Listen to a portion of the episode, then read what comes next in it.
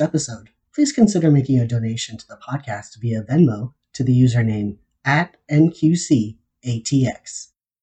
Hello, and welcome to Next Quest Podcast, where I ask your potential therapist questions so you don't have to.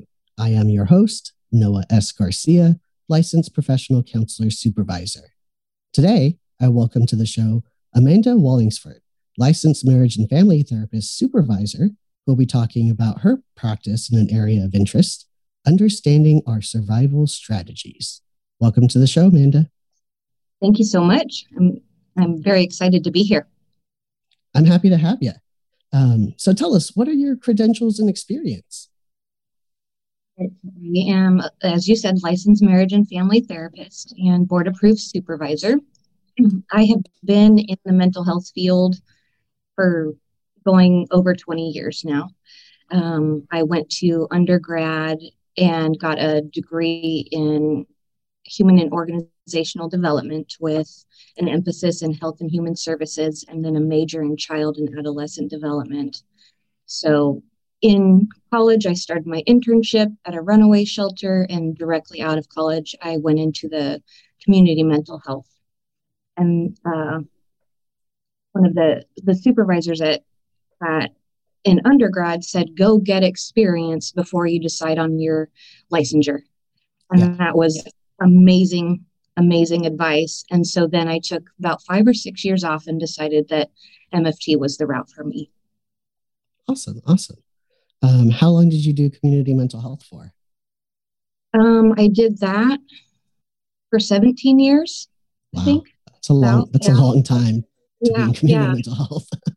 Yeah, I did that. Um, and then because I had moved to Texas, did two more years here. Um, and then I took a break and went to the state and worked for a community health, uh, mental health program for the Yes Waiver. I don't know if you're oh aware of yeah, that. yes waiver. Yeah. Yeah. Um, so I was on the the state team for that, and then I was like, I'm ready to do private practice. I'm ready to Mhm. kind of get out of that and be able to dive deeper into therapy. Because I was a program manager for several years in community mental Okay. health. I love leadership, but I I was like, let me follow follow my calling and do the private practice. Yeah, yeah. I mean, I, I think that it's so important to have experience in community mental health as a practitioner um, in order to like go into private practice. I think community mental health prepares us for anybody who walks through the door. Yes, absolutely. Absolutely. And one of the things that really helped prepare me was all of the the contracts I work for. Um, I was in San Diego and all of the contracts were juvenile justice prevention or intervention related, but they all had a component requiring family participation. And, and so I did thousands of home visits, you know, and, and I, I, I don't know what I would do without that experience because it really helped me um, understand all the dynamics that are at play. You know, it's, there's one thing to have a client come in, especially a youth, they come into your office. If they're by themselves, you only get one slice right. uh, the pie to understand it. But when you see their family system in play, it just it it's invaluable to the growth we can help them make. I totally agree. Totally agree. So, uh, Amanda, what is the name of your practice? My practice is Positive Changes Counseling Services, and Okay. I'm doing mostly telehealth. And then I just relocated to Round Rock. I was in Pflugerville and Westlake, and then with COVID and office offices changing, um, it just opened doors in the last couple of weeks to do a few in-person sessions in Round Rock. That's exciting. Yeah, it's nice to be back in an office. Yeah. I mean, just having the separation from the mess at home or the dogs barking, it's been really nice to kind of get back into that that feeling of a therapy room. yeah. Yeah. Absolutely. So, in your practice, do you accept insurance? If so, which ones? If not, why not? Okay, so I accept Blue Cross, all plans. However, I've put in my resignation for the HMO plan. Okay. Um, and so that will end, I think, September.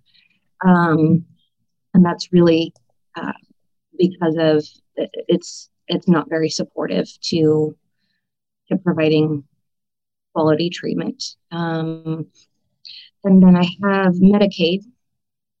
So I, I have Medicaid through Superior and Blue Cross. Um, and I'm in process of Dell Children's. Um, Cool. I'm waiting, waiting to hear back.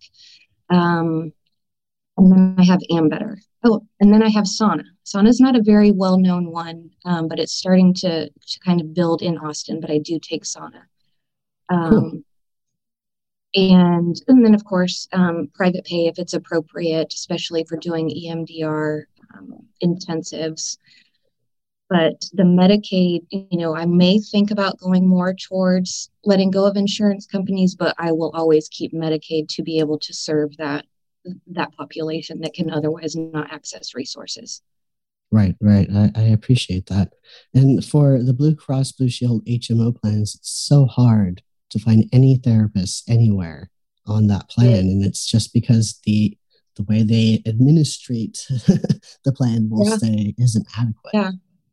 Yeah, and I, I really struggled with that because I wanted to be able to stay on so people had access to it. And then after three years of being on it and the amount of work that goes into it, and um, I would rather provide more flexibility to sliding scale. Um, than continue to be with an insurance that does not support mental health. Right. I know a lot of therapists are struggling with these decisions, but that's kind of where I've arrived at. Yeah, I'm just I'm in the process now. I'll be off of all insurance uh, as of 715.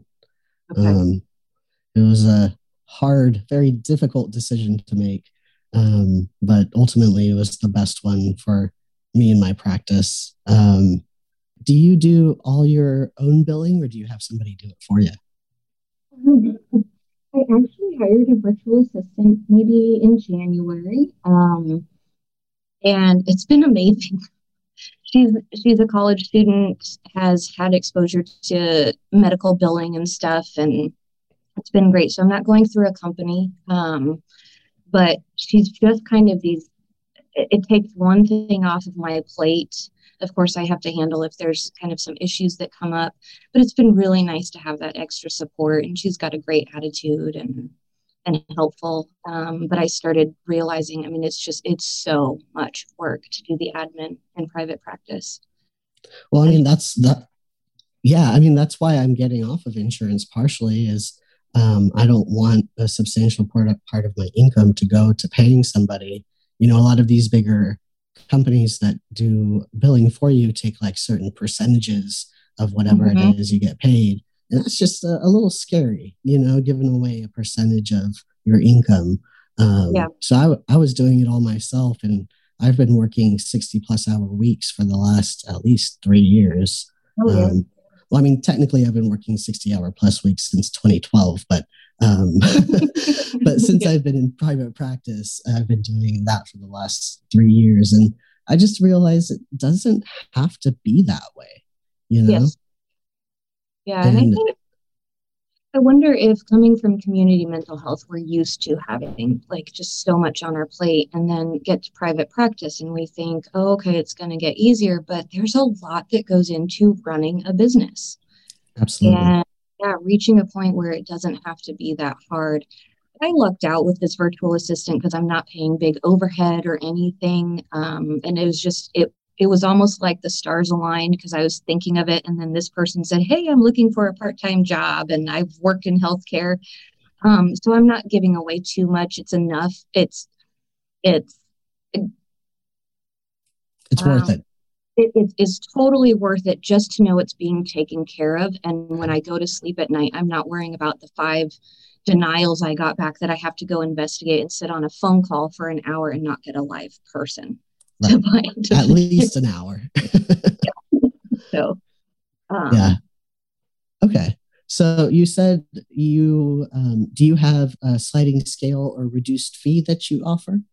Yeah, so it's actually a reduced fee. Um, my my hourly fee is 130. Um, I reduce it to a 100, um, and then that's where you know as I'm kind of business planning in the next year, I really want to be able to create a sliding scale structure. Mm-hmm. Um, but I've, I've got to put some components in place. That's cool. Um, do you have weekend or evening appointments available? Um, I don't have weekend. Um, I have set very good boundaries around not working on the weekends. Um, uh, but my evening slots have been full for ever. Um. So it's very rare when something comes up and it's more like a cancellation. But as far as ongoing, I mean, I offer evening, but they're already taken. Got it. Okay. Um, is being a therapist your first career? If not, what was? So the case manager was the first career. I mean, well, I mean, it's the same, it's the same career, but that was the first major role. And then going into supervision of mental health programs. Um, but yeah, it's this has been this has been my calling ever since I started working. Awesome. What drew you to being a therapist? Like how and when did you know? Um, so yeah, this is going to open the doors to kind of get into to some deeper stuff. I knew around the age of 12. Um, I was so excited. I, you know, I volunteered in the counseling office. But at that age, I started noticing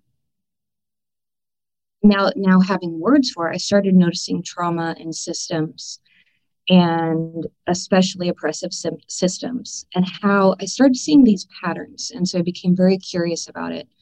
So most of that came from my family. Um, uh, had a bi- biological dad that I could see was very was a um, his family is Hispanic, so I'm half Hispanic and half white, and I could see this contrast between his family and his challenges and, and la- lack of access to resources and the mental health that came from that versus being in the home with my mom and adoptive parents.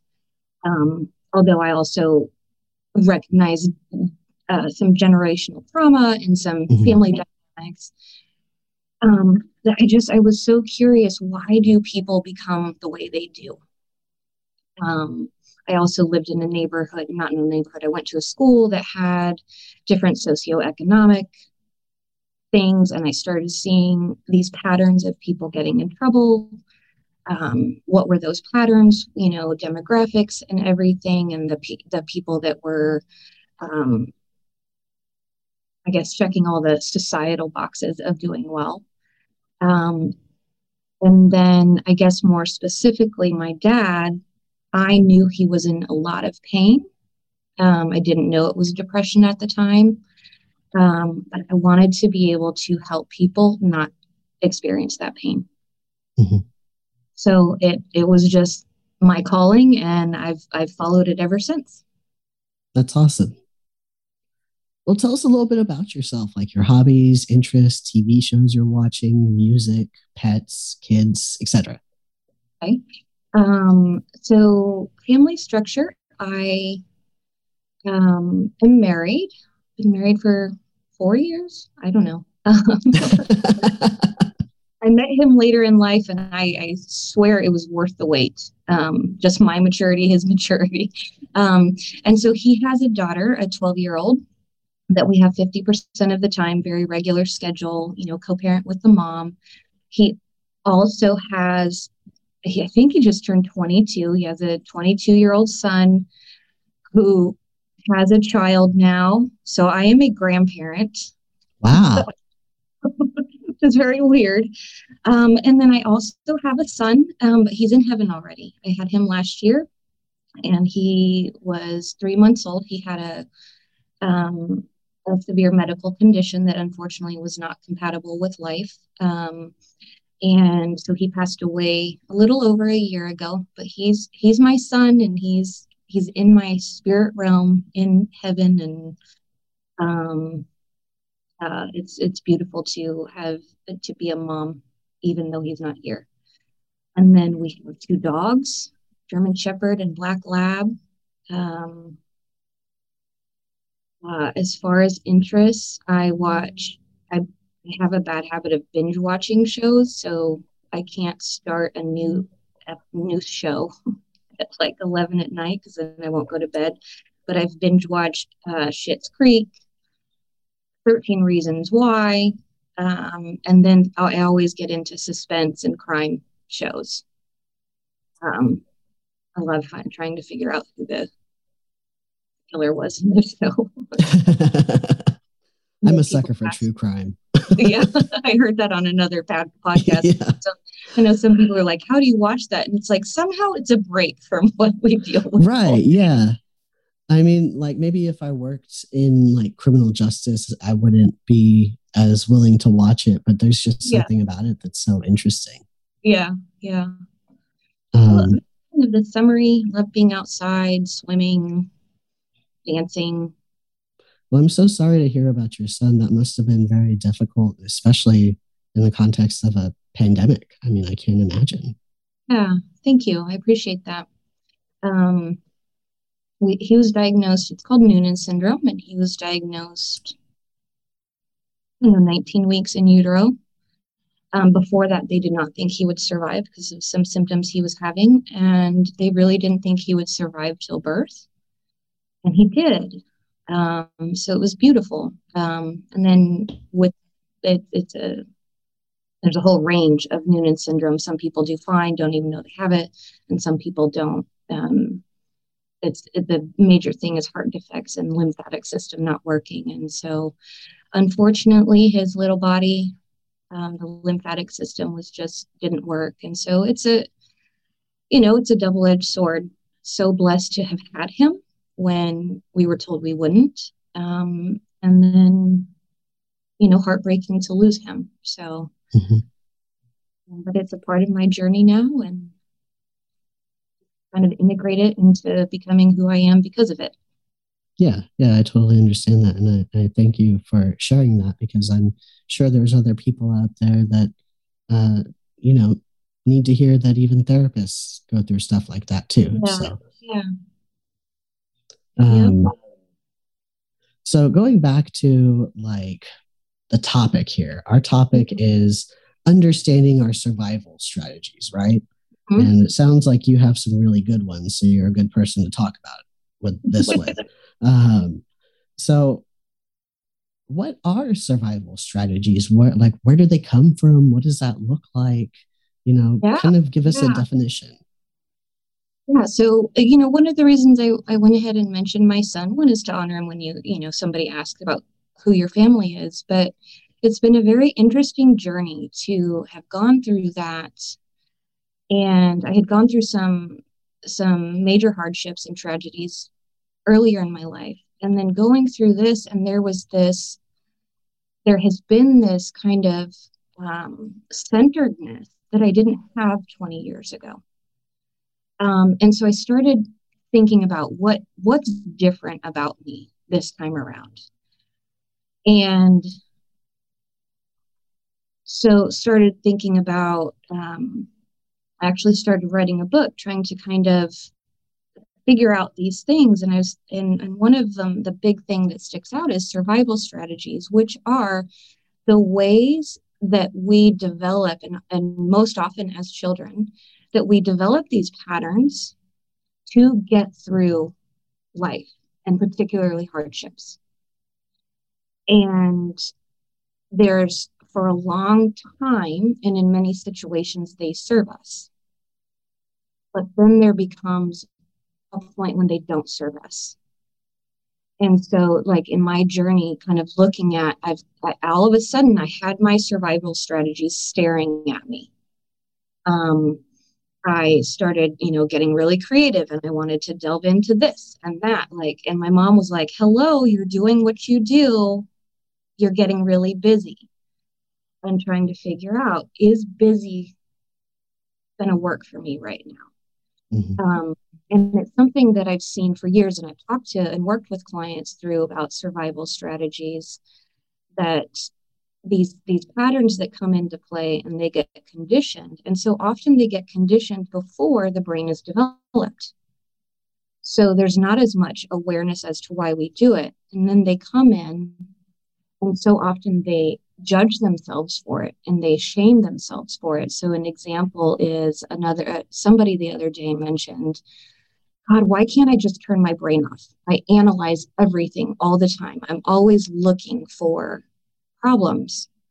Well, if we dig back to where that started, it was a survival strategy to be on alert status because the environment was unpredictable.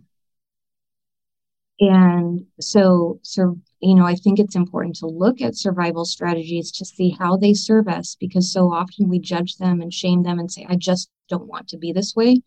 And so if we look at how they serve us, and how maybe they're they're backfiring is kind of what I call it, is we can find what works now in life.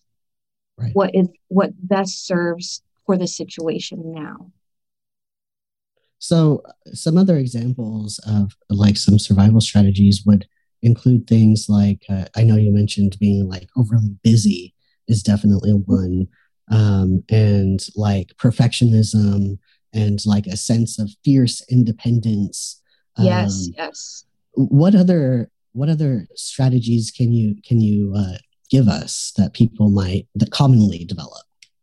Yeah, um, actually created a list um, when I was writing the chapter in the book. Um, people pleasing, and I know that that is, um, and fawning, and I know that that is now kind of considered a, a trauma response and, and within the fight flight freeze, but um, you know, the fawning and or the people pleasing is letting go of your own needs, um, acquiescing them, giving them over to the other person.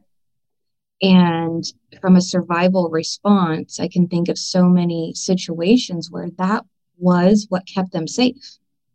If they were to exert a boundary and a voice at the time, it might have brought harm.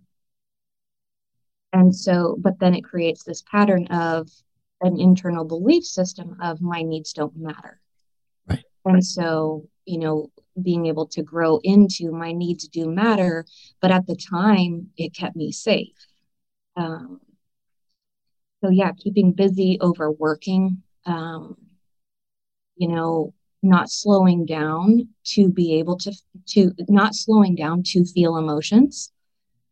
Um, I can think of maybe, for example, somebody who was living as a teenager in a um, a home with with violence, and they started their pattern of being busy all the time at school, high achiever, straight A's, clubs, and everything, which brings a lot of good. You know, they right. you know build resources, but then when it comes down to um, slowing down, they're very uncomfortable and in high school, you know, in that example, they may not have had room to slow down to actually feel that stuff. But then when we get older and all of our emotions are like, hi, I'm here.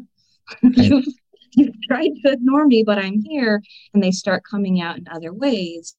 It's recognizing um, that that survival strategy helped keep going and yet we're now at a point that the emotions in the body are saying hey i need attention too mm-hmm. well you know it's unfortunate that a lot of those types of strategies are also reinforced by our society by things yes. like capitalism for example uh-huh. um, and that winds up like reinforcing that uh, that strategy over time until you know like you said those emotions just like build up. Those emotions have been bottled up for so long and then people start yeah. having problems. Yeah um, that makes me think of one that really was highlighted when i lost my son or even when when i was pregnant and then had him is this societal message of just stay positive. So that mm-hmm. that toxic positivity. Right. And there is a time and place when looking for the positive does help you don't want to be in a puddle every day. But then this cultural reinforcement of just be positive don't even acknowledge the negative. Well where does where does the pain go that us as humans naturally are going to experience? And so i hear in people well why can't i just appreciate what i have? Or why can't i just get over it and stop crying because there's that cultural societal message of stay positive. Um, so I, I, talk about that a lot with clients um, talking about those those societal messages. You know i think about in my grief process too and and people are well intended but you know just look at the bright side. Look at how beautiful it is. Well that's true. It is beautiful. And that's something i always i, I imagine you also say with clients. And there's intense despair going on here absolutely absolutely one and that reminds me like when i approach clients in um, working with their thinking, right? Because I, I do have, I do incorporate some cognitive behavioral stuff into my work mm-hmm. with people. Um, you know, I always tell people, and I don't know if this is right or wrong, but I tell people like, I am not going to ask you to think in an overly positive manner because uh-huh. to me, that's just as unbalanced as thinking in an overly negative manner. Um, so what we focus on instead is just balancing out that thinking as a whole. Yep. Yeah. I'm, I'm with you there. You do incorporate CBT as well. And I do the same thing. And we look at what's actually true, that and right. state what's true on both ends. I did have a good day, and underneath, I'm really struggling. And so teaching them to just be or not teaching them, but teaching them, but also giving permission to we can be real with that and i because i don't really i don't really believe in i mean some people affirmations work but if we tell ourselves lies i remember a therapist saying you can't bullshit yourself. Right. Sorry I, can say that on here. Oh you can you can totally cuss on here. That's totally okay. Um, but he's like, yeah, go ahead and tell yourself you're beautiful in the mirror, but you're bullshitting yourself. So what is true? I find beauty in my eyes or something, you know, and, and so I, yeah, I'm similar to you as finding the, the real stuff instead of what we think we should say, which is another, you know, cognitive distortion, these shoulds and all right. shoulds do are shame us. Right. Stop shooting yourself. um, but yeah, what you were talking about essentially reminds me of the, the phrase holding the dialectic, which is the ability to hold two opposing ideas as being true at the same time, right? So, for example, that somebody can be both good and bad, that we can mm-hmm. feel both good and bad. Uh-huh. Um, yeah. Yeah, I have not heard of that that term before, but yeah, um, I love that yeah to be able to hold good and bad and anything in between mm-hmm, mm-hmm, mm-hmm. so um, tell us a little more about how trauma impacts our survival strategies how how might, for example, somebody develop a survival strategy that's helpful and then hurtful later down the line? Um, can you give us some examples of what that might look like? And like also how our childhood influences those survival strategies because we all have them in some way shape or form we do right? we do yeah um, we all have them um, it's because i mean as nice it would be i don't know that there is a perfect family unit or family situation whoever's included in that um, you know caretaking situation that we're not perfect so we're gonna we're gonna respond to our parents in the you know in the circumstances um, the best we can with limited knowledge. Um, when I think of trauma, and that is something that I was very blessed. The agency I was with in San Diego was trauma informed, way ahead, way before trauma informed became a thing. And so I always, I mean, I just, I never take off the trauma lens. And so that lens, I'm looking at how, what is your worldview? What is your view of yourself?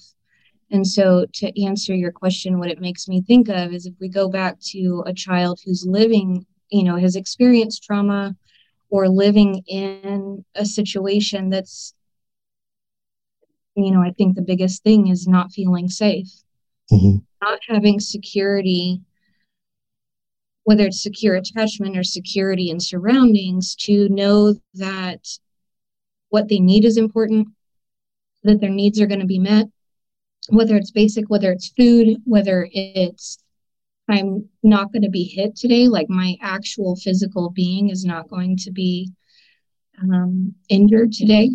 And so, in in kind of thinking of examples, a big one is that hypervigilance that mm-hmm. start is to. I mean, the body. You know, as you know, I.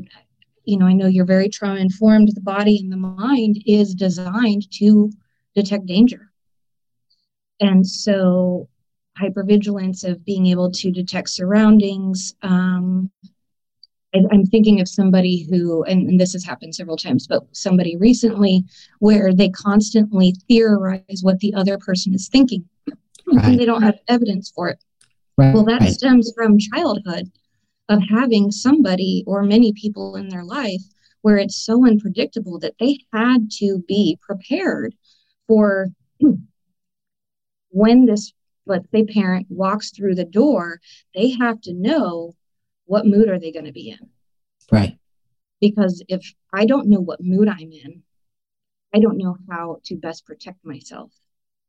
Um, they have to really um, pay attention to the intricacies, the nonverbals, of because those are indicators. What do I do to protect myself now to prevent less harm. Right. Um, one so example that's helpful or not. Yeah, one one example that I that specifically comes to mind in thinking about this are like people who grow up with uh, a parent who is an alcoholic, for example, mm-hmm. um, and they wind up taking this caretaker role, um, even as a child, of the parent who is an alcoholic. Um, and for a lot of people, what what that kind of may result in is like significant codependency, right? Uh-huh. Like yeah. like people pleasing, uh, yep. like like still even upon being a grown up and still caretaking for that parent in some ways and enmeshment in relationships um, and really people pleasing is is what i see the most and it's yeah. it's very difficult for people to put themselves first and to recognize that they don't have to please anybody and that that mm-hmm. same danger isn't present anymore yeah yeah but it's so subconscious you know and right. so ingrained in the body but that's a great example and i can think of the other day talking to somebody about um, they had to caretake at that young age because otherwise their needs wouldn't be met. Right. And right. the d- dynamic of the parent bringing that into that that dynamic, but that there were times, you know, that I've and I've heard it with a lot of clients. I couldn't let my my mom break down because if she broke down, she'd not feed me, you know? Right. And so turning into being that parentified thing, and then they grow up, and like the com- one of the conversations the other day was, I'm afraid that they can't handle it because they had evidence that somebody couldn't handle it. Um, and so they developed that that trait, that that pattern that I'm just going to go ahead and, you know, like you said, codependency, I'm going to go ahead and take care of it for them. Because if I don't, there's that internal fear of what will happen. And like you said, it's not unsafe now. So that other person might actually be more resourceful and, you know, compared to the parent 20, 30 years ago. But that internal wiring of, I've got to take care of this because I can't rely on somebody else to do it. That's kind of the deeper part. Right. And you know, I I read this thing earlier. It basically said if you don't address your childhood traumas, your romantic relationships will. And I think that is so true. Um, and oftentimes, the reason why a lot of people end up in therapy, you know, in their early 20s, for example, um, mm-hmm. because, you know, my relationships just aren't working. Things, you know, mm-hmm. and I mm-hmm. don't know what's going on. Um, and I think that's a catalyst for a lot of people to get into therapy. Yeah, I agree. Um, something happened that's funny that. Something happened the other day um, with my husband. And I'm not gonna like divulge too much because um, I'm sure he wouldn't appreciate that. Um, but it was this mirroring of my pattern of needing to control. Hmm. And for him, he didn't understand it. And, you know, and so thankfully we worked through it really well. But all of a sudden I saw my pattern in front of me of because of the the things that I couldn't control in my life. I have developed a pattern of, well, then I'm going to make sure everything I do is right, like it's done the right way. You know, I'm not going to leave room for error because if there's error, that means maybe something bad could happen. Mm-hmm. And, you know, I've been aware of this. I've been very, you know, I've been doing therapy for all my life. Um, but it was like this pattern staring in front of me, and we happened to be sitting um, at the the cemetery. Um, we were about to get out of the car, and I said, because if I let go of control and I don't plan everything perfectly, I lose people. So that was really good material for therapy the next day. Yeah, you know, yeah, totally. Um, but you know, then I joked with my mom and I was like, Mom, I thought I was going to be done growing with these patterns. You know, like I thought there was going to be a day that they just stop. But I've, you know, I've been able to find humor. It's like, oh, there it is again. Yeah. My childhood trauma just coming in a different form. Um, and if thankfully in a more progressed, you know, uh, form, you know, that I'm doing better and being able to recognize it. But yeah, if we don't recognize those, they, they show up in our lives again. And that's one of the reasons why I wanted to do this conversation and why I do it with, with clients is because if you move towards those patterns with compassion and curiosity rather than judgment and shame, we can learn to work with them. And that's where, you know, internal fa- family systems comes in. Mm-hmm. I'm not trained in it, so I really don't want to proclaim that I am, but I know some of the basic concepts of befriending those parts, that part of you that shows up when it's scared, when it's feeling out of control, and getting to know that so that we can find strategies that work a little bit better. Right. Yeah. So those those parts of us um, are protective parts. Mm-hmm. Yeah. yeah and seeing them through the lens of protection, I think it can be really freeing. Mm-hmm. I agree. There's this this horrible part of me that when I, you know, when this shows up, I'm a I'm a broken and I'm horrible. And that's why if we can look at, wait, how has it tried to protect you? And how has it worked? Let's honor that it has worked. Then we're moving to be with it and work with it rather than against it. So, how do we go about normalizing and validating those survival strategies, those protective parts of us. Like what what's your approach to that with clients? Um, it's a great question. Because shame is so hard to, you know, yeah, so yeah. hard to overcome. It's huge. Yeah. Um, a big approach, a, a, common approach I use is taking them back to so they they verbalize I have this behavior, and I take them back. I I, I invite them to go back and remember a time or a situation when they were younger, when and to see it through that lens. And sometimes they it's easier for them to see it through a lens of another child, like the other day somebody was able to reflect they were watching a two year old oh, I see why this two year old did this, you know. Mm-hmm. So taking them back to see their worldview from that point and say, what did you need to do to survive? Well, I had to stay quiet. I had to take my mom, I had to make mom dinner when she said, you know, I had to jump when she said jump or, you know, dad or whatever. And so helping them see because we as you know as we evolve not evolve as we like grow each day we don't see our world from the lens from back then we see it from present time because we're so close to it. And so helping take them back and go let's remember what it was like to be that little person mm-hmm. at that time and what you were going through on a daily basis. And so i'll ask them what was life like? What were your challenges in the day? You know things like that. Yeah and i think it, it brings up some additional points of ifs which i'm not trained in either but um, the like the theory i suppose does inform my work mm-hmm. um, yeah. you know those being able to like you know the way i think about it is you know we have our traumas and we have various parts of ourselves that may even be like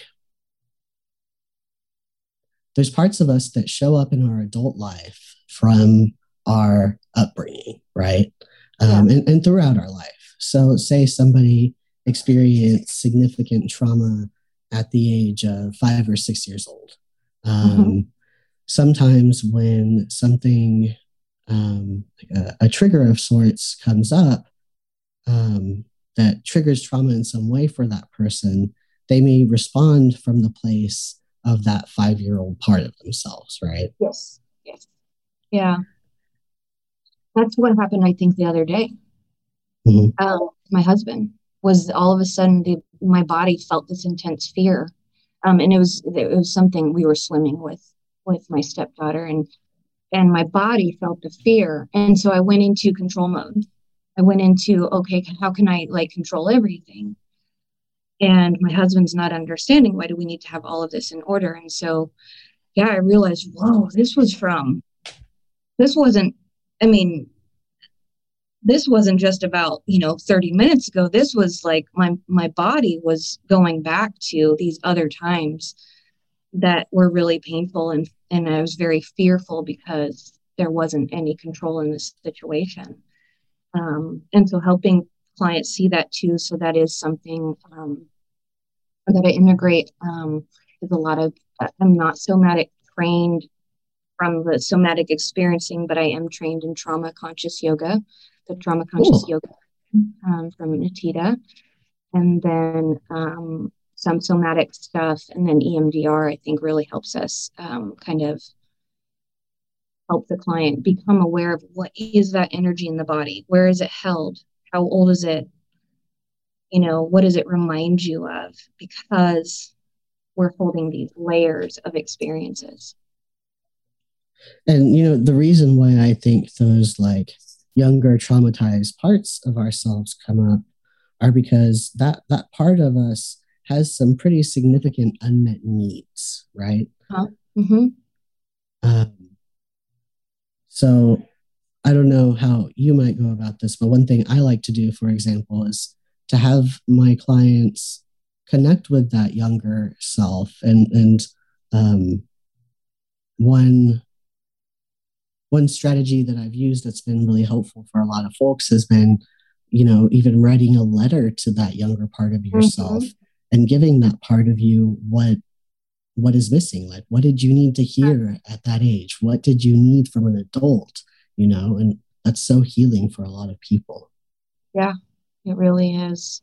Um uh yeah the letter um you know and because their needs got squashed i mean they weren't taught that they had even had the right to have the needs and they weren't taught what needs were um, EMDR, I think, lends well to when we're processing trauma um, and some of the resourcing um, techniques there is we can invite in that nurturing towards the younger self in that memory. And that's done very skillfully. Um, mm-hmm. But it's been very profound when all of a sudden, you know, people are, you know, the, the clients are going, oh my God, the hug that I just gave myself, you know, the love that I just gave myself or told myself it wasn't my fault, um, can be really transformative.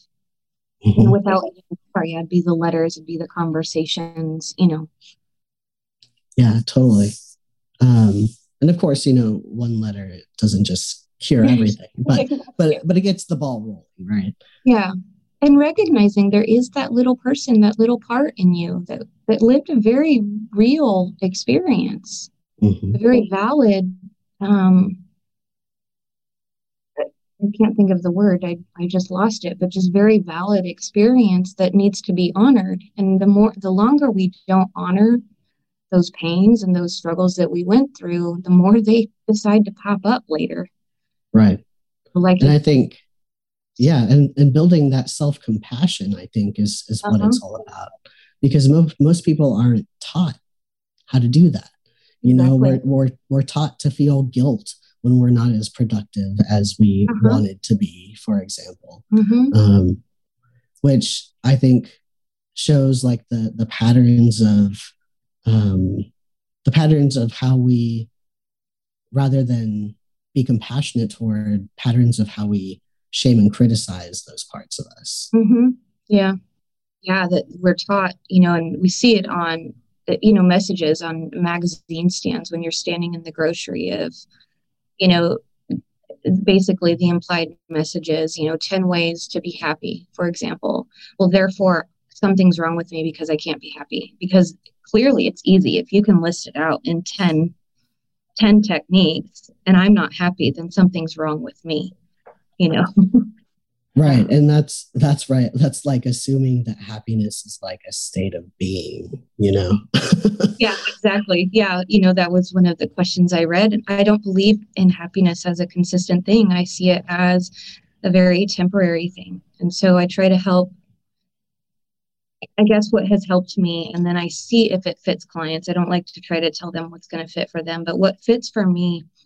I remember years I, I struggled with a lot of depression because of some of the things I went through. And I just kept thinking, why can't I be happy?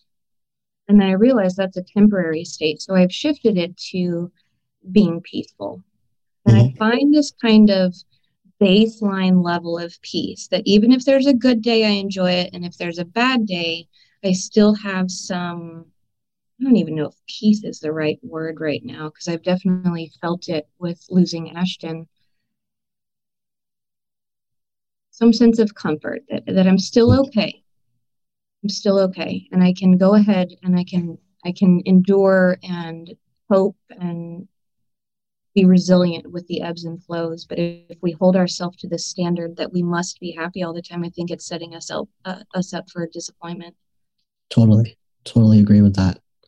Um, so you've described a, a few different modalities that you draw mm-hmm. upon um, what like just as a whole what modality modalities would you say you you work with or within um yeah i mean one that one that's a staple is the cognitive behavior therapy recognizing our thoughts and finding like um, practical ways we can start listening to how we talk to ourselves mm-hmm. um, i guess i should say in my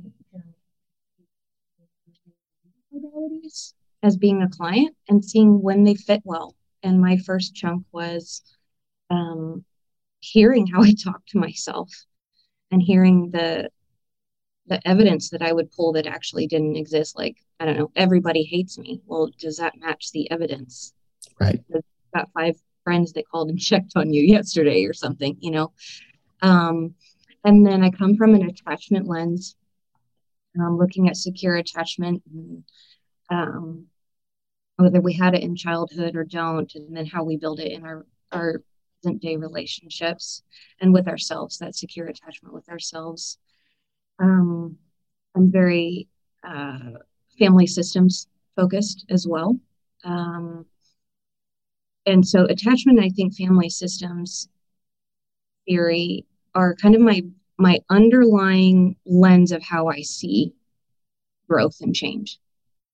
And then okay. the interventions are going to be more of the CBT, EMDR, um, the somatic interventions, you know, with the trauma conscious yoga.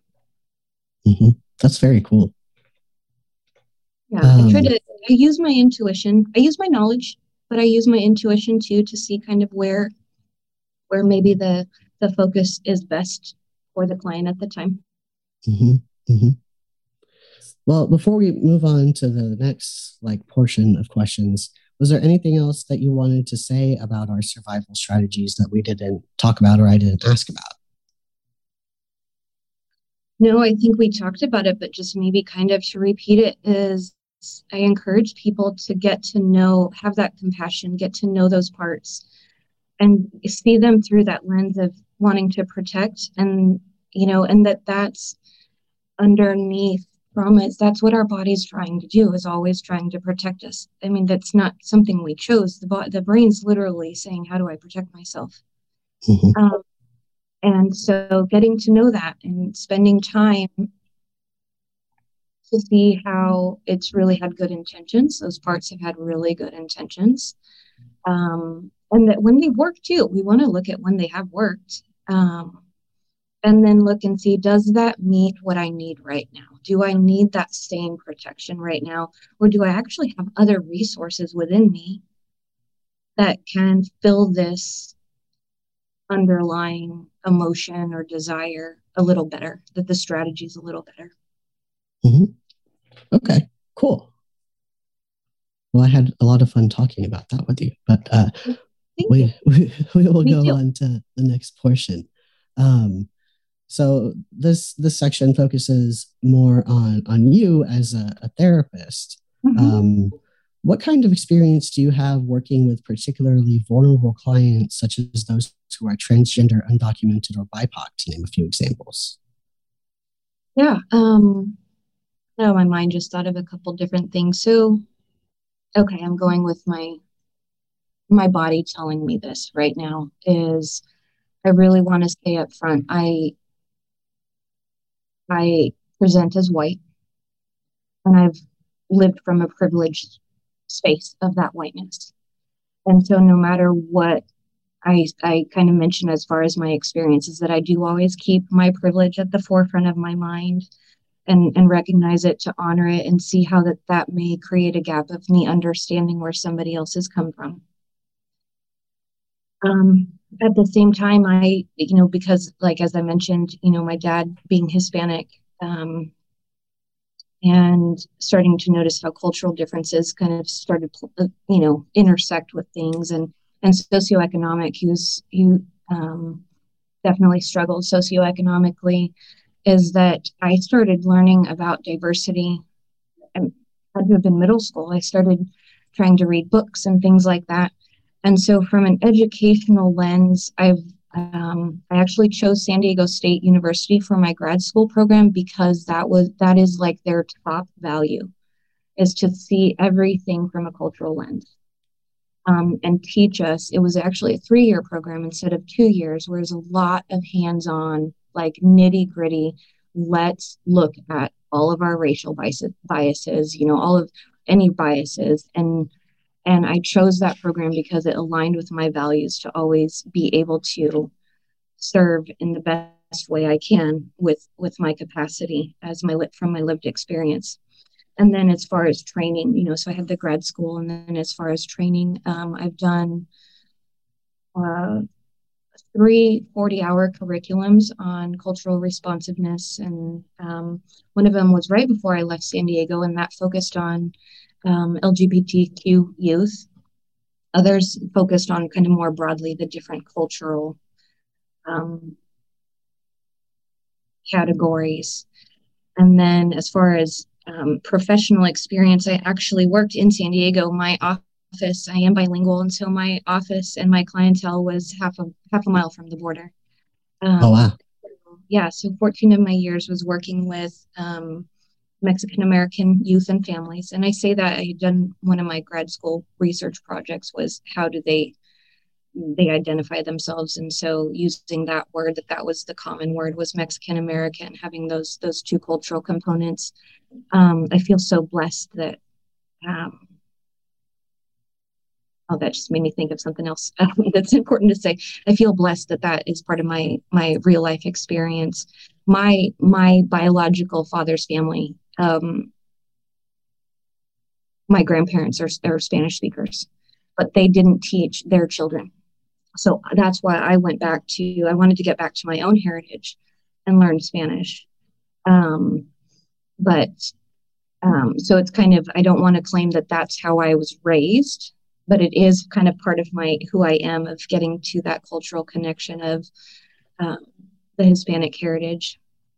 And then I've just, I've continued, that's why I take Medicaid, um, is to be able to serve under underprivileged populations um, marginalized populations as you know that is kind of the you know the access to resources that they have um, right. and then as far as lgbtq and, and trans i was thinking about this my first trans client in private practice they called and they said i'm trans and i said i want to be honest i am i don't specialize in this I am absolutely open to it, but I don't specialize. And my client said, Awesome, that's what I want. um, they said, you know, that um, their from their past experiences, because they were like, I feel really solid in my my gender identity, and I want to work on my trauma. And so it's been kind of more organic. I've been trained from this academic lens, but now I have several um, trans clients on my caseload but I really don't want to claim that that's my specialty. But I really do see, I, um, and I'm open to anybody because I want to just meet them where their experience is at. Mm-hmm. Um, but also recognize my limitations and, and have that upfront conversation. What are you wanting from a therapist in regards to this? And, and be upfront whether or not I have that experience. Right, right, right. Okay. What could a new client? long-winded answer, huh? no, I think that was a good answer. I think it, it sums up your experience, and it sounds like you have uh, a lot of a variety of different experiences. So I'm, I'm glad to hear that. Um, what could a new client expect from an initial session with you, and what about on an ongoing basis? You know, when people are looking for a therapist, you know, they get nervous um, and they don't know what to expect. So what would they what would they expect from you in the first and ongoing sessions so i know people do this differently but i do free consultation calls um, 20 30 minutes i believe very strongly and i guess maybe this came from the community mental health is to establish that rapport from the get-go and create safety for them to come in and create um, choice of getting a feel of am i the right fit for them are they the right fit for me and so the rapport is established on the phone. Um, and I explain, I, I always ask, what's your history with therapy? You know, and oh, yeah, you know, I've been there before. Here's what I like. Or somebody's like, I have never been, I don't know what to expect. Um, so I tried to explain the therapeutic process and explain my approach, which is very similar to kind of how our conversation is. I'm very, I'm open, I'm authentic. I tell clients that first session or on the phone that absolutely no matter what i want them to feel comfortable with their therapist and that it's okay if they don't feel that it's a good fit um, know how firsthand if the relationship's not there it doesn't matter how magnificent the therapist is trained in some mod you know some model. Um, and so I really, in my first session, I'm going to ask questions. You know, I'll have a little bit of information from the consultation, but I'm going to ask questions. Um, I'm not very formal um, as far as, you know, I don't follow like a script or anything, but um, letting them show up and tell me what they want to tell me about who they are. And I guess just I really try to let them know that this is their space. Like this is their time. They don't have to take care of me. They don't have to take care of anybody else. And I'm going to meet their where, where meet them where they're at. And then I also like it to really be collaborative. And I explain you know, that my approach is they are, you know, for lack of a better term, expert in their own lives. I have a set of tools that could enhance the situation, but it doesn't mean they're going to be the right tools and that they will get voice and choice in the process. But then I'm also going to be honest. So I, you know, I I let them know I use humor sometimes, actually a lot probably. Um, and then and then also am assertive and direct with things. That's awesome.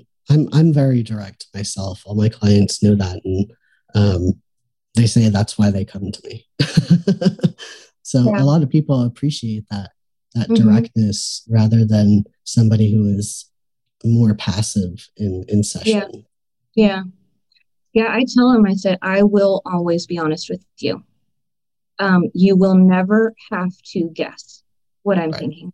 I I what I promise to you is I'm going to show up honestly and authentically. And if you have a question, I'm going to be honest with it because I don't want the responsibility on them to play out another relationship where they're having to be on guard for that. Exactly. Exactly. Yeah. How would you say your clients would describe or experience you? I think kind of it's that that other side. Um, they feel safe. They feel seen. They they we build a trust that I am I'm looking out for their best interest and I'm going to be honest. It's like it's trying to create that secure attachment model, you know, model that of it's safe to mess up with me. You know, that's kind of a broad term. I don't have the specifics, but I'm still going to care. I'm going to be honest if I, you know, if I see, whoa, that, you know, that's where I use my humor. Like, well, that was an interesting strategy. You know, how'd mm-hmm. that work out for you? You know, um, and some have some gentleness, but that my my commitment to them and my care for them is not going to change based on the choices they make because and then I when I normalize things like we don't always make the best choices even if maybe in our head we know it's not a great choice and so meeting them where they're really at and I I you know, I've, I've got clients um, since I've been in private practice. I've, I've got some clients that have been there from the beginning, you know, going on three, three and a half years with some breaks. Yeah. You know, it's not like I just keep them in there forever for my right. benefit. Um, but that the relationship is is solid and and consistent and reliable. Cool. Okay. Are you a therapist who will? It sounds like you'll laugh. Um, are you a therapist who will laugh or cry with your clients? I am. I am. Um, I don't cry as much anymore. Um, and that's not because I'm afraid to let it. I just don't, things don't get to me as much, maybe. But I believe in being authentic. And I, I guess what I think is if I sit there and I tear up, I've gotten all sorts of answers for this yeah no and i and i'm not even looking for the right answer i'm kind of trying to visualize is i use my words I, I try to balance like i let them know wow that's really touching and i'm here with you and but i also try to balance like it's not about me like you don't have to take care right. of me you know right right right, right. um and but there yeah there are moments that and i'm okay with it i just you know i believe you know i think there are good boundaries to have in therapy, but I think that there's so much healing that can be happened in the moment of rawness. Right. Um, to me, that's my favorite part of therapy. Yeah, and that's that's what I'm thinking. That's why maybe it's hard to describe because it's this energy in that moment. Right. And I if I were to sit there and be stoic, I think we're missing out on on humanness and connection. Well, connection. Mm-hmm. Yeah. Um, but I, I also I that's why I go to therapy is to make sure that it's not about me. Right. And then we create that dynamic of taking care of me. So as a, as an example, I'm not ready to take a client that has lost a child. Mm-hmm. I just because there's I'm still processing so much. And that's right. not fair to a client. And if I cried, you know, if they come in and tell me the story, I'm going to be crying for me as well. That's mm-hmm. not fair to them, you know. Right. But um, so just knowing kind of our own stuff, but absolutely, I I, I believe in the power of human connection, and um, going to be there to to live with that with the clients. Cool. How do you define holding space for someone? This is probably my favorite question. Yeah. Um, because it like sums up everything we do like a lot at least the basis of what we should be doing is holding yeah. space right and it's yeah. just this nebulous kind of concept but uh, i love that everybody we we say different things but we all mean the same thing too. It's interesting. Yeah. Yeah. So when i was thinking about this because i think it is a great question um i think the first thing holding space is presence, like being fully present and and letting them know I am here to I don't want to use the term again, but I'm here to hold space for whatever you want right now. Letting them know that they are important and that they're not going to be judged. Um, that it is their time. I mean, think of how often we are programmed that, oh, I shouldn't take up space. There's not time for it. Somebody can't handle it. Um, I hear, I've heard lots of times people talking about whether it's their trauma or their loss. Well, I don't tell people because they can't handle it. It's too much. And so, as a therapist, you know, doing self care on our end so that we can be when that person comes into our session, video in the room, we are, it is their time. And that we have the capacity to hear and hold whatever they bring up. Yeah. Yeah. Love it. Well said. What is the best advice you've ever received from a supervisor? Um, when I was thinking about honestly, it slowed down the process. Slow it down. You know, it is nerve wracking to be a therapist when you're new. There's like this I need, there's this expectation I should know how to handle this. And yet, our, you know, like a computer, if you're working on a computer, you only have a finite number of problems with the computer. You know, it's the outlet, it's the keyboard. Humans, like, there's no end. And so there's this this kind of there can be this anxiety when we start as to oh my gosh can i handle it? What if they say this? Am i saying the right thing? And the advice was slow it down where you're not feeling like you have to fix it but you're getting to those deeper levels um, be able to be okay with silence slowing it down where somebody's really going inside because they're already used to we're all already used to just kind of being in our cognitive space and, mm-hmm. things that you know kind of like reading like a story but slowing it down to help them go how does this really feel inside as an example so that's that's been something that i've i've always thought of and then i teach my interns my associates you know. Um, yeah. there's there's it's okay to slow it down. That's where the humanity is and the vulnerability. Right. What have you personally learned about yourself and or the world through your practice?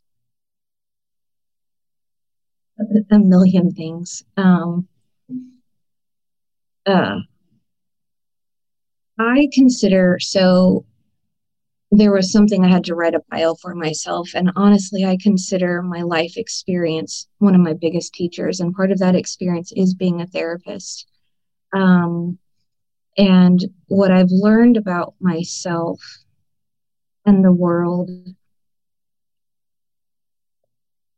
think we just want to live our best selves. I think there's there's this deeper part that we want to be loved and we want to love others you know and and we develop these patterns outside of ourselves that kind of get disconnected and we're just trying our best. Um, you know i think of working with parents you know and, and so parents come in and they're you know maybe harping on something their kid does. What's really happening is they're, they're they want to protect their kid or there's shame around what they've done. And so getting deeper, not just for clients, but even for me, what's the shame around this? What are we carrying around? And so learning that there's just this innocence underneath that's just trying to navigate the world and be the best we can be. Um, and so having that compassion for myself as well and then other people um, i've learned that yeah, as I mentioned before, our shit comes out in new ways. Um, hopefully, each time it does, you yeah. know. but it's you know um, that we're just you know we're a continuous work in progress, and um, when I work with a lot of twenty somethings, I love love working with that age, and there's so much societal messages that when I reach this, I'm going to have arrived or that I should reach this by this time, even. Yeah, yeah, those timelines, man. You know, and I remember having them, but it's just so, so prominent. And well, because I'm about to turn 30 and I don't have this and I don't have mm-hmm. that. Where did we get these messages? And to realize, wow, even when we get to that point, there's still going to be more to learn and experience. And um, the best we can do is go along with the ride with gentleness and, and compassion for ourselves, for other people. Totally agreed. Totally agreed. So, after a long, hard day at work in session, what do you do to take care of yourself? Um, the first thing I learned years ago, especially in case management and um, is to set boundaries. Not that I've been great about it, but I'm, I'm very good about it now. But set boundaries around work schedule. Um, so I absolutely do not schedule things on the weekends. Um, I also have a separate work phone, and I put that away. Um, uh, so that you know whether it's Google Voice or something coming in, that if somebody texts at eleven at night, I don't like I just turn it off, knowing I have I will have more capacity to be present for somebody. But if I spread it over 24 7, I've got less capacity. Right. Um, I have, um, it's been really interesting in the last year. Um, you know, I put in a lot of, sorry, I just jumped around. I put in a lot of coping skills, dancing, going for hikes, things like that. But the thing I've been working on in the last year and, and committed myself to was just listening to my body. Um, is my body telling me I'm tired right now? And then honoring that. Um, am I hungry right now? Okay. You know, um, trying to eat or whatever, that that's been a way that has been really good to take care of myself. Um, and then um, I'm a I'm an introvert, um, so I need a lot of alone time. Um, Same. And especially like spending energy all day. You know, we're we're in a job that we are literally in an energy force every every appointment. And so, like I said, you know, combining that with listening to my body, that um, I will set aside aside alone time. And thankfully, you know, my family is really understanding of it and whatnot. But if I don't recharge my battery, I'm I'm like worthless a couple days later. So, right. Yeah. Okay. Well, this next question is a, a little vulnerable. What is the most embarrassing moment you've had as a clinician? Um, I am a person who doesn't remember embarrassing moments, except for one. I remember one in college. That was pretty funny. Um, I fell through like the stadium seating, you know, like the you know the seats go up. Like Yeah, yeah, yeah, yeah. I tried to climb over and I fell through it instead of Oh no. that was pretty funny because the whole classroom turned at me. But you know, I can't think of embarrassing things with clients because embarrassing things, honestly, they just roll off me because I think they're funny. Mhm. Like, I mean, in high school, I would get embarrassed for things, but I'm not thinking of something specific. I do know a couple weeks ago, this was embarrassing, but not in a funny way.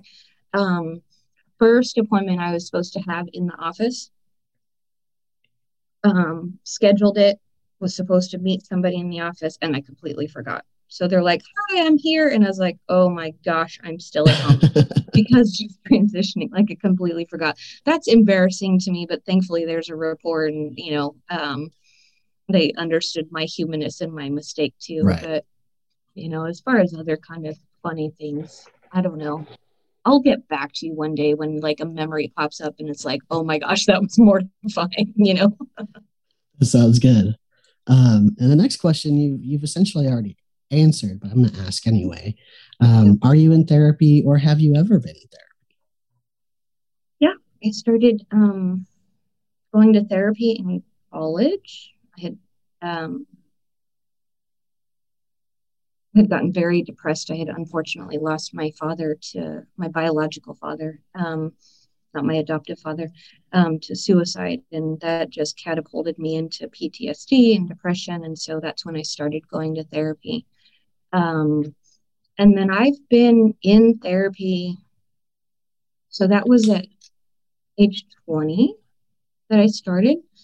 Um, so I've been in therapy 22 years on and off. There's been times I've taken a break or um, like when I moved to Texas, I definitely had a break, but um, I've actually seen three different therapists since losing Ashton um, because there's different needs that came up.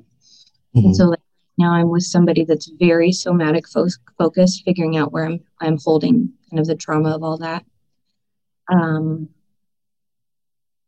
I just I, I don't I can't see myself ever not going to therapy because I like to understand how I operate and I very much believe that if I'm going to ask a client to do something, I should be doing it myself Right. giving it a try. Um, it's kind of like I think of I remember some a, therapist in training saying, "Oh, I don't need therapy," and I thought, well, that's like trying to sell somebody like the world's best vacuum, but you refuse to use that vacuum. You use a different Right. vacuum. It just doesn't compute to me. Right. Um, so I just and, and about finding the right one though. I'm not going to go to therapy just to be in therapy. It's just finding what do I need at this time and what modality would probably help me. And then I learned like, I mean, I imagine you know, then you really learn the model from a different lens Right. Um, and then can use it or not Yeah. use it if you decide it's not a good model. But Yeah. Well, I mean, I just think it's so important for therapists, period, to be in therapy. You know, maybe it doesn't have to be on a regular basis, but even just like checking in every once in a while with a therapist Mhm. just to make sure we're on the right track and our um, Mhm. our things aren't coming up in session. You know, I think Yeah. that's it's important just for that alone. Uh, nevertheless, us as a whole human. Yeah. And we deserve our time too. We deserve Right. our person, you know, that's like completely, it's not like we can go talk to our family members, you know, about these situations that come up because that breaks confidentiality. Right. But being able to honor that, hey, we deserve somebody to hold space for us as well. We're not, we're not the ones that have, you know, it's, we don't have to be the ones that are always giving, that we get, we get to receive as well. Totally agree with that. 110%. Um, well, Amanda, is there anything else that you think would be good for a potential client or other therapists to know about you? Let's see. I think we've covered a lot. I, I guess anybody is that I'm welcome. I'm, I'm I invite that if you have a question, give me a call. Um, I am limited on availability right now. Um, you know, so I don't want to, you know, say that I have all these openings, but um, you know, for the right, especially like I want to be able to provide services to um, maybe do some EMDR intensives, which are the ones that are, you know, just kind of we're digging even more into the targets. Um, so maybe if somebody has a therapist they're already working on on the everyday stuff, and the EMDR would be an enhancement. That is an option. Um, but yeah, if, if anybody has questions, whether it's a client or a therapist, I'd be more than happy to um, have a dialogue. Um, I do have an opening for one or two more associates to do supervision. Um, cool. I do like to have that part of my schedule. Um, and then I do, I am expanding into coaching. It's a separate business, um, but I am developing a group coaching program um, that somebody could reach out to me for if they wanted. And that is going to be focused on um, self esteem, not not from healing trauma, but living from a place of loving yourself even more fully. Mm-hmm. Um, you know, where the actions align with honoring yourself and loving yourself. Um, and then I am writing a book. It's called Embody Your Worth. The goal is to have it done by the end of the year. We'll see how that goes because um, we're in the middle. We're going to be moving soon, so I'm getting behind. Um, but I definitely love helping people build that self worth. Um, that is definitely the the niche that I focus on, which then entails there's some trauma to go through and stuff. Right, right, right. Well, thank you so much for being on the show, Amanda. It was a real pleasure. You're welcome. Thank you for having me and great to talk to you and get to know you, you know, somewhat through this. Finally, I've seen your I've seen your post and and and your verbalization of who you are in the community, and um, it's really great to finally get to have a connection with you. Same here.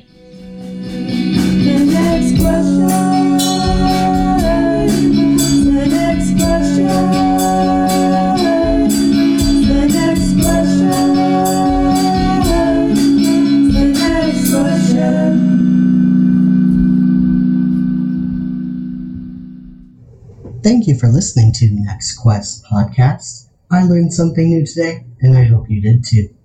Next Quest podcast will be on a break for the next month, but will return on August 1st with an episode featuring Cindy Cullen, licensed clinical social worker supervisor and certified mental health integrative medicine provider, will be talking about her practice in an area of specialty, integrative psychotherapy.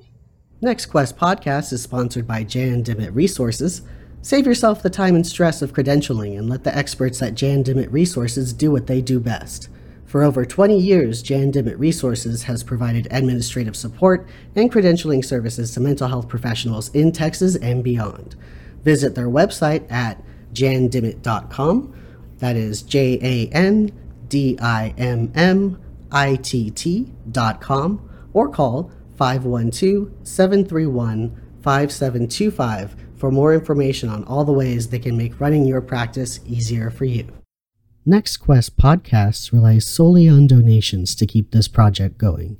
Please consider becoming a patron on my Patreon page at www.patreon, that's P-A-T-R-E-O-N dot com slash nextquest podcast, or you can make a one-time donation on my website at www www.nextquestcounseling.com slash about next quest podcast. You can also support the podcast by liking our Facebook page. Until next question, this is Noah Garcia signing off.